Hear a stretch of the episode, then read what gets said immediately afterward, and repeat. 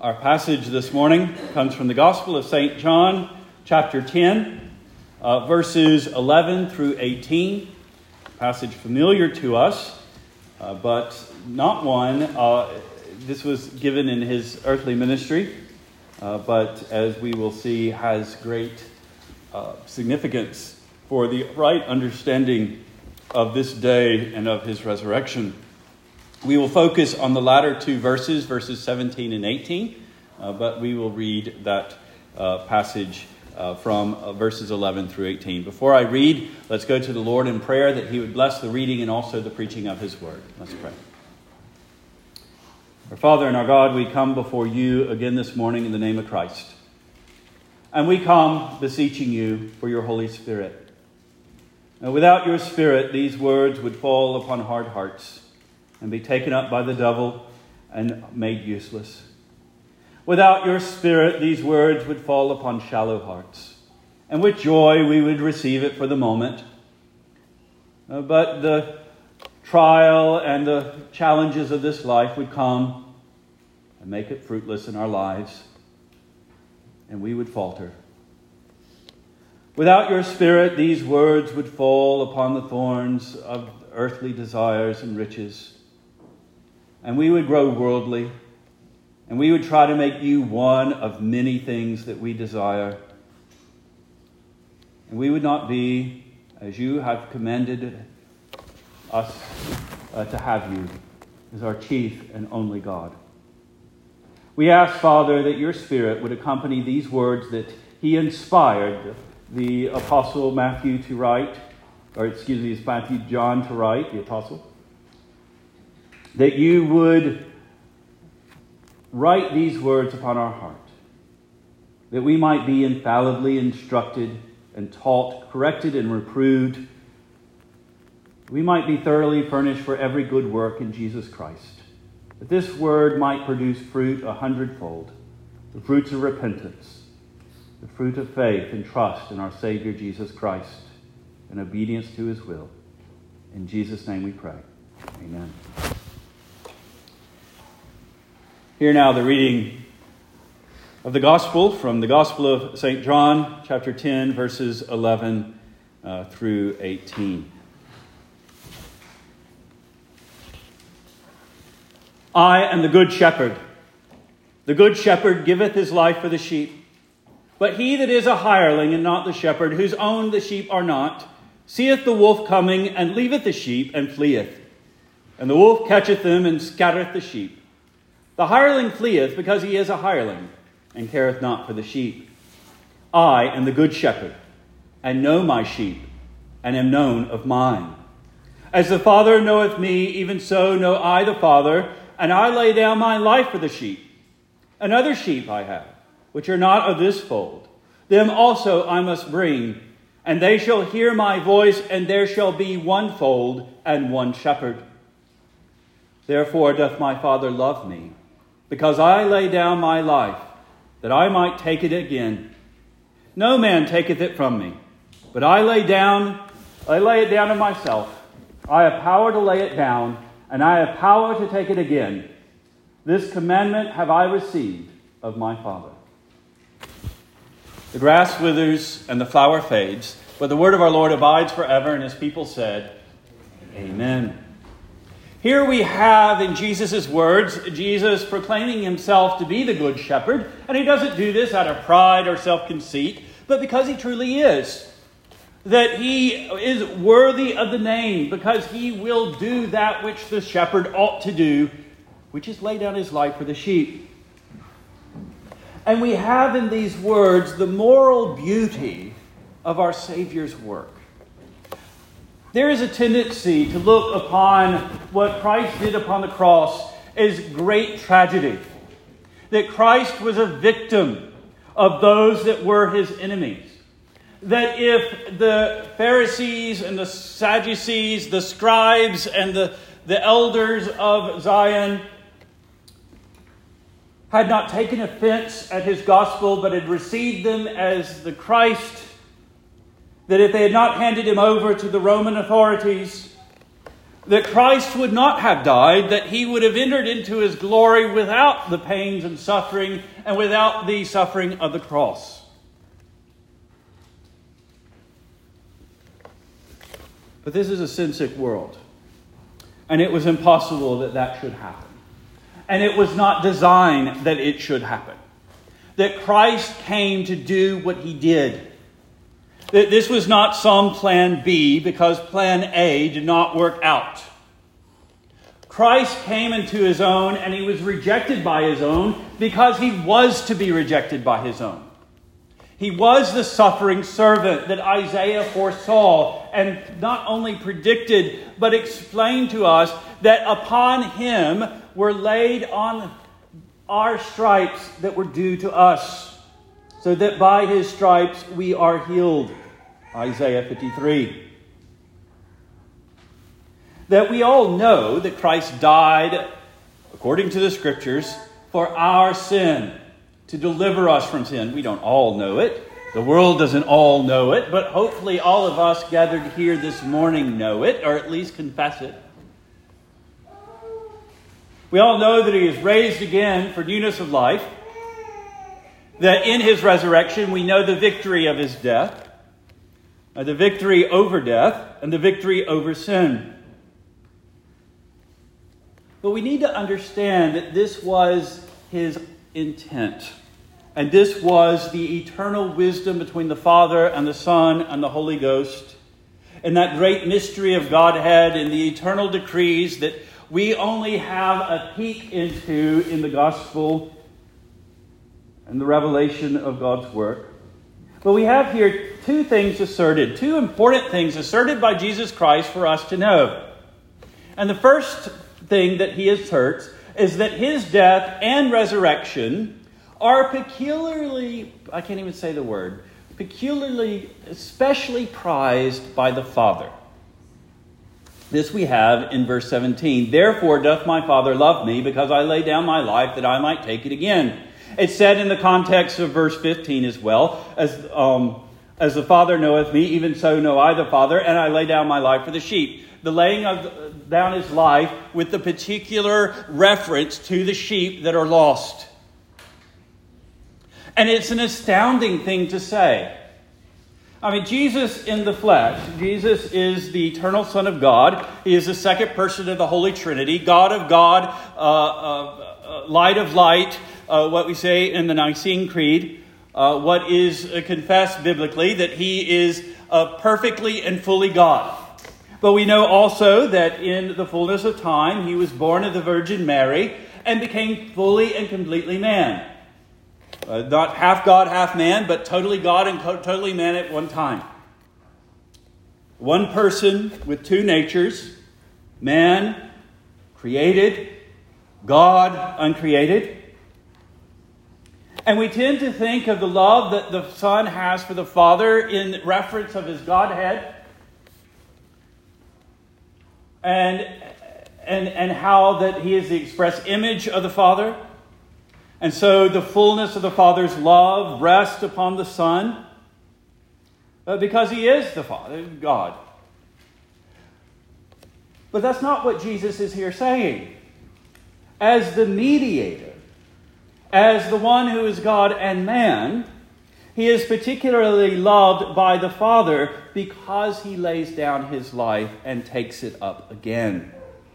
His death and his resurrection are morally meritorious to the Father's justice. That what Christ does is do what we cannot do is go over and above the demands of the law. Christ gives us that parable that uh, as the householder goes home and his servants uh, make him a meal and he sits down before them, uh, he doesn't thank them for their meal because they're simply doing their job. And he tells us that when we have done all that we can do, we nevertheless say unto the Lord, We are unprofitable servants the best that we have done is not quite what God demands of us as sinners. And even if we were not sinners, as His creation, we owe Him everything. We can't give Him more than it. which was part of the argument against the late medieval practice of the works of supererogation by the saints, in which they could uh, pile up extra righteousness that could be borrowed by other people if they invoke them uh, for our redemption. It takes away the work of Christ Jesus. What Christ says is that he has that merit that won him moral approbation, moral approval of the great eternal judge. That's important for us to realize. That, that what Christ does upon the cross, he earns the blessing that he gives to you and I. It would be blasphemous to think so, but nevertheless, what the way Jesus is speaking here is if that doubt ever came up, that Christ is asking too much of the Father when he bestows his righteousness upon us. That should be cast out of our minds because what Christ is saying that the Father, as a just judge, has to be merciful to my people. Now, we'll see in just a second that that's also not quite the picture that Jesus is painting. Uh, Christ didn't die to make the Father love us. God loved us from all eternity. That's why He sent Jesus Christ. Because with His justice, our sin stood in the way of, of our redemption. So Christ comes that He will take away uh, the, the barriers of the Father's love to His sheep.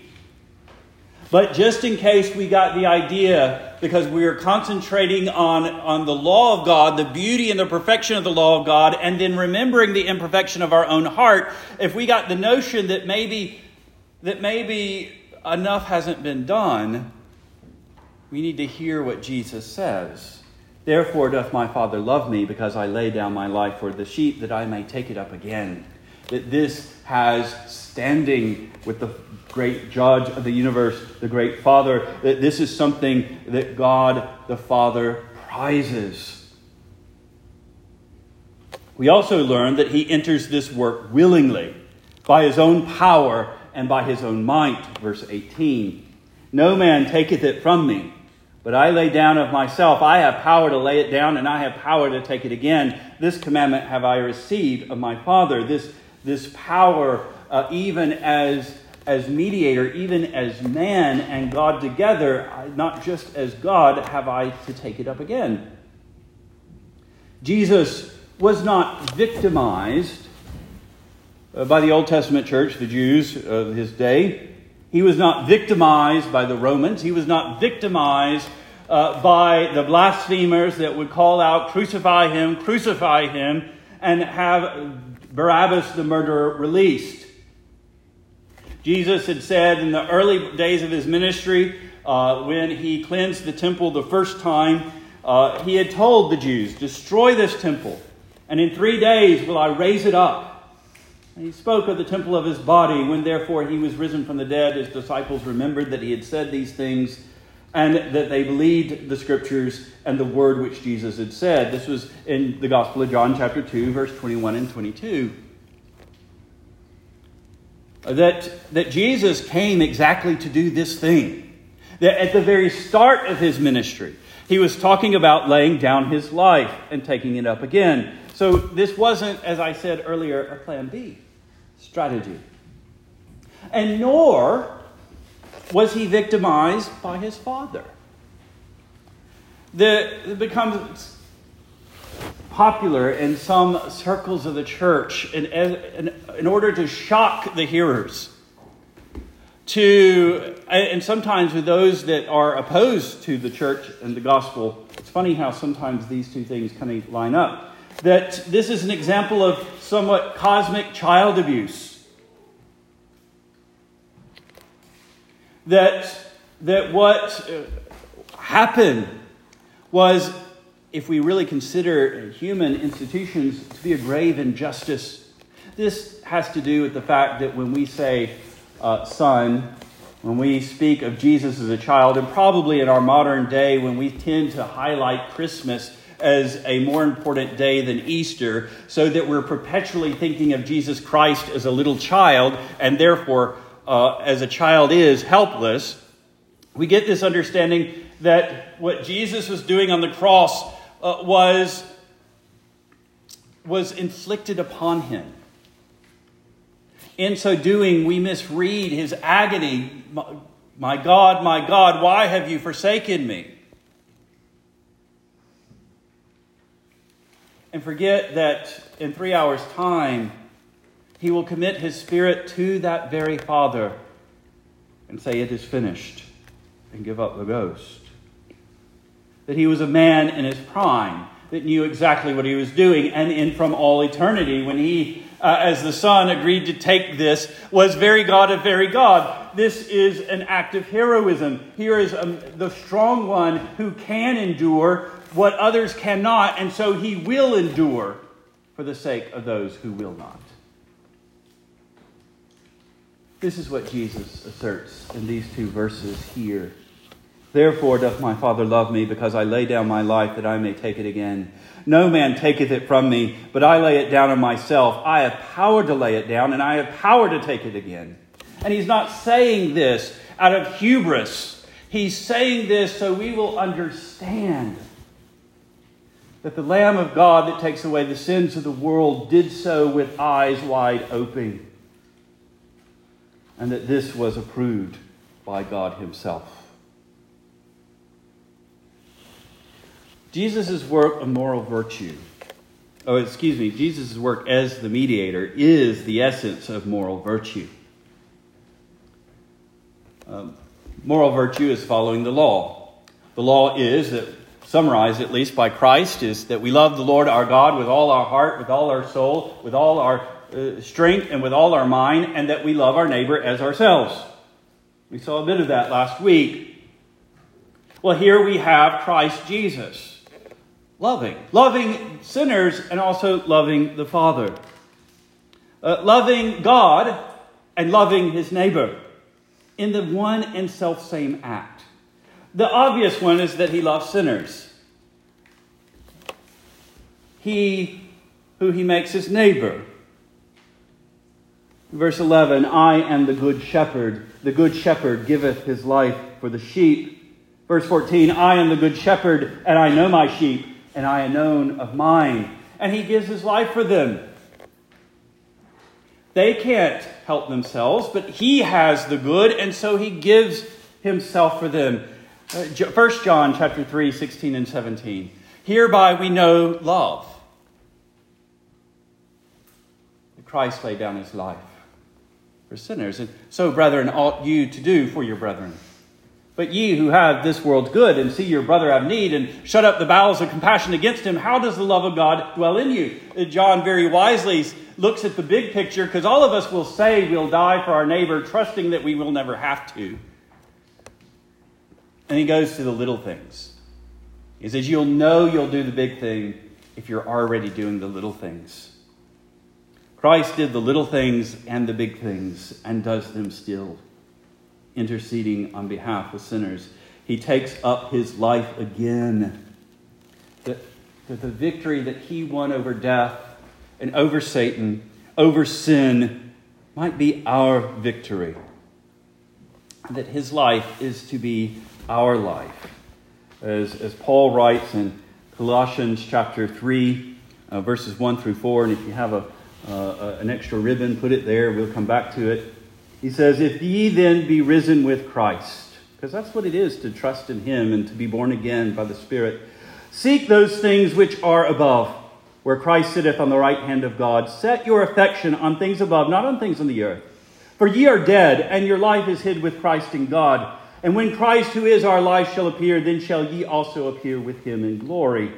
That this is to be our life, our foreshadowing is John says again in his first epistle, chapter 3, this time verse 2 My little children, we are the sons of God. It does not yet appear what we shall be. We don't look like sons of God in the world. We don't look like sons of the Most High. We don't look like the children of the great uh, architect of the universe. We look somewhat slovenly.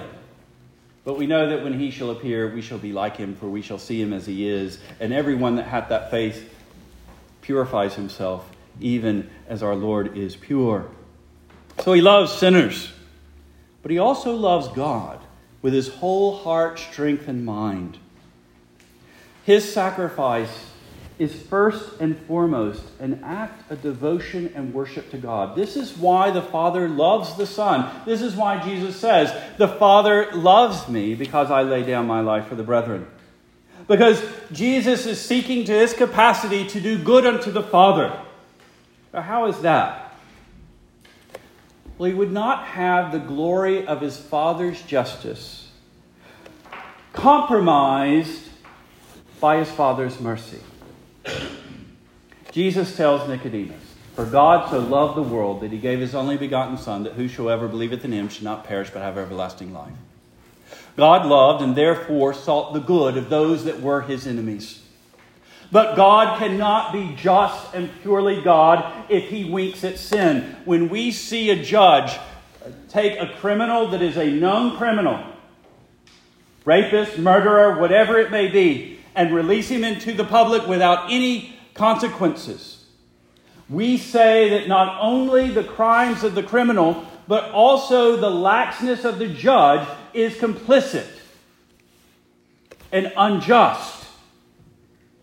And if God simply said, You are forgiven because you trusted me, we would say he was partial and unjust.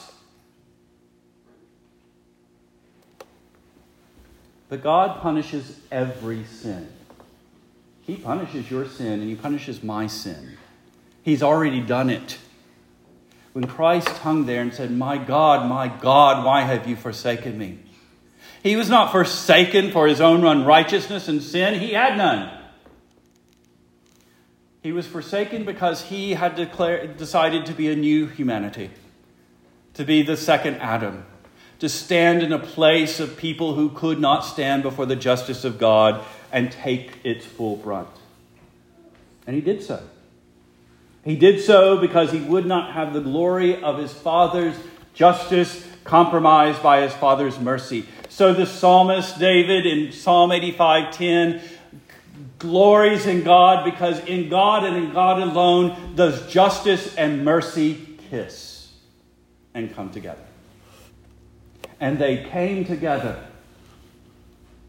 at the axis of all history upon the cross on Golgotha outside the gates of Jerusalem. This is the moral beauty of what Christ did that Good Friday, but completed that first Easter morn. Our resurrected and ascended Lord is worthy of your devotion. The resurrection is the seal and the beauty of Christ's sacrifice. The Father himself must love and reward such worship from his Son.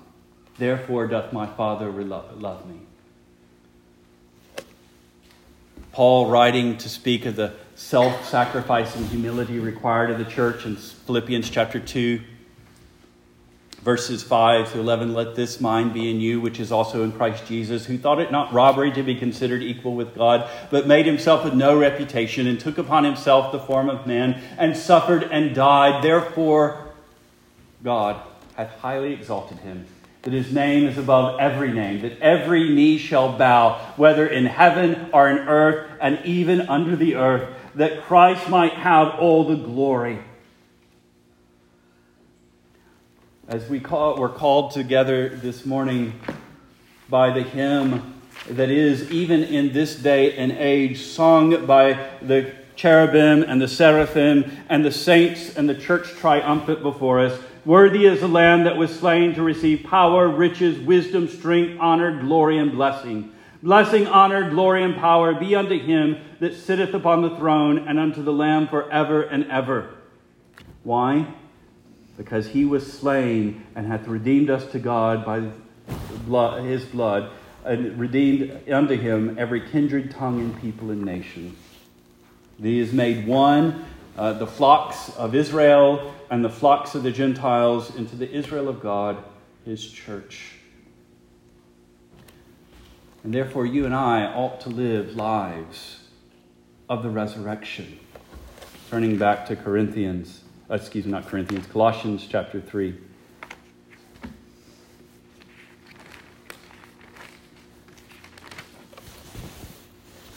verses 5 through 17. Mortify your members which are upon earth fornication, uncleanness, inordinate affection, evil concupiscence, and covetousness, which is idolatry. For the things uh, for which sake the wrath of God cometh on the children of disobedience, in which also you walked sometime when you lived in them, but now you also put off all these anger, wrath, malice, blasphemy, filthy communication out of your mouth. Lie not to one another, seeing that ye have put off the old man and his deeds, and have put on the new man, which is renewed in knowledge after the image of him that created him where there is neither Greek nor Jew, circumcision nor uncircumcision, barbarian, Scythian, bond nor free, but Christ is all in all. Put on, therefore, as the elect of God, holy and beloved, bowels of mercy, kindness, humbleness of mind, meekness, long suffering, forbearing one another, and forgiving one another if any man have a quarrel against any. Even as Christ forgave you, so also do ye. And above all these things, put on charity, which is the bond of perfectness. And let the peace of God rule in your hearts, to which also you are called in one body, and be ye thankful. Let the word of Christ dwell in you richly in all wisdom, teaching and admonishing one another, psalms, hymns, and spiritual songs, singing with grace in your hearts to the Lord. And whatsoever you do in word or deed, do all in the name of the Lord Jesus, giving thanks to God and the Father by him. He is our life. And we are to serve him in the small things as well as the great things. Because we know that while we live in a vain world that is passing away, in Christ nothing is vain. Thanks be to God. 1 Corinthians 15 57 and 58, which giveth us the victory through our Lord Jesus Christ. Therefore, my beloved brethren, be ye steadfast, unmovable, always abounding in the work of the Lord, for as much as ye know that our labor is not in vain in the Lord. Paul writes that at the end of 1 Corinthians 15, the great chapter of the resurrection. First Christ's resurrection, and then our resurrection in him. Therefore doth the Father love me, says Jesus Christ, because I lay down my life and I have taken it up again. Let's pray. Our Father and our God, we come before you in the name of Jesus Christ. And we ask this day that you would, uh, that you would confirm your grace in us. If there be any here that do not trust in Jesus as that perfect sacrifice, that one and only uh, worthy Lamb, we ask that you would give them eyes to see and ears to hear and hearts to behold their own sin and the glorious righteousness of Christ and his generous love in giving himself to us. We ask, Father, that in his grace we would give ourselves to you, that we would be united not only in his death, but also in the glory of his resurrection. We pray these things in Jesus' name. Amen.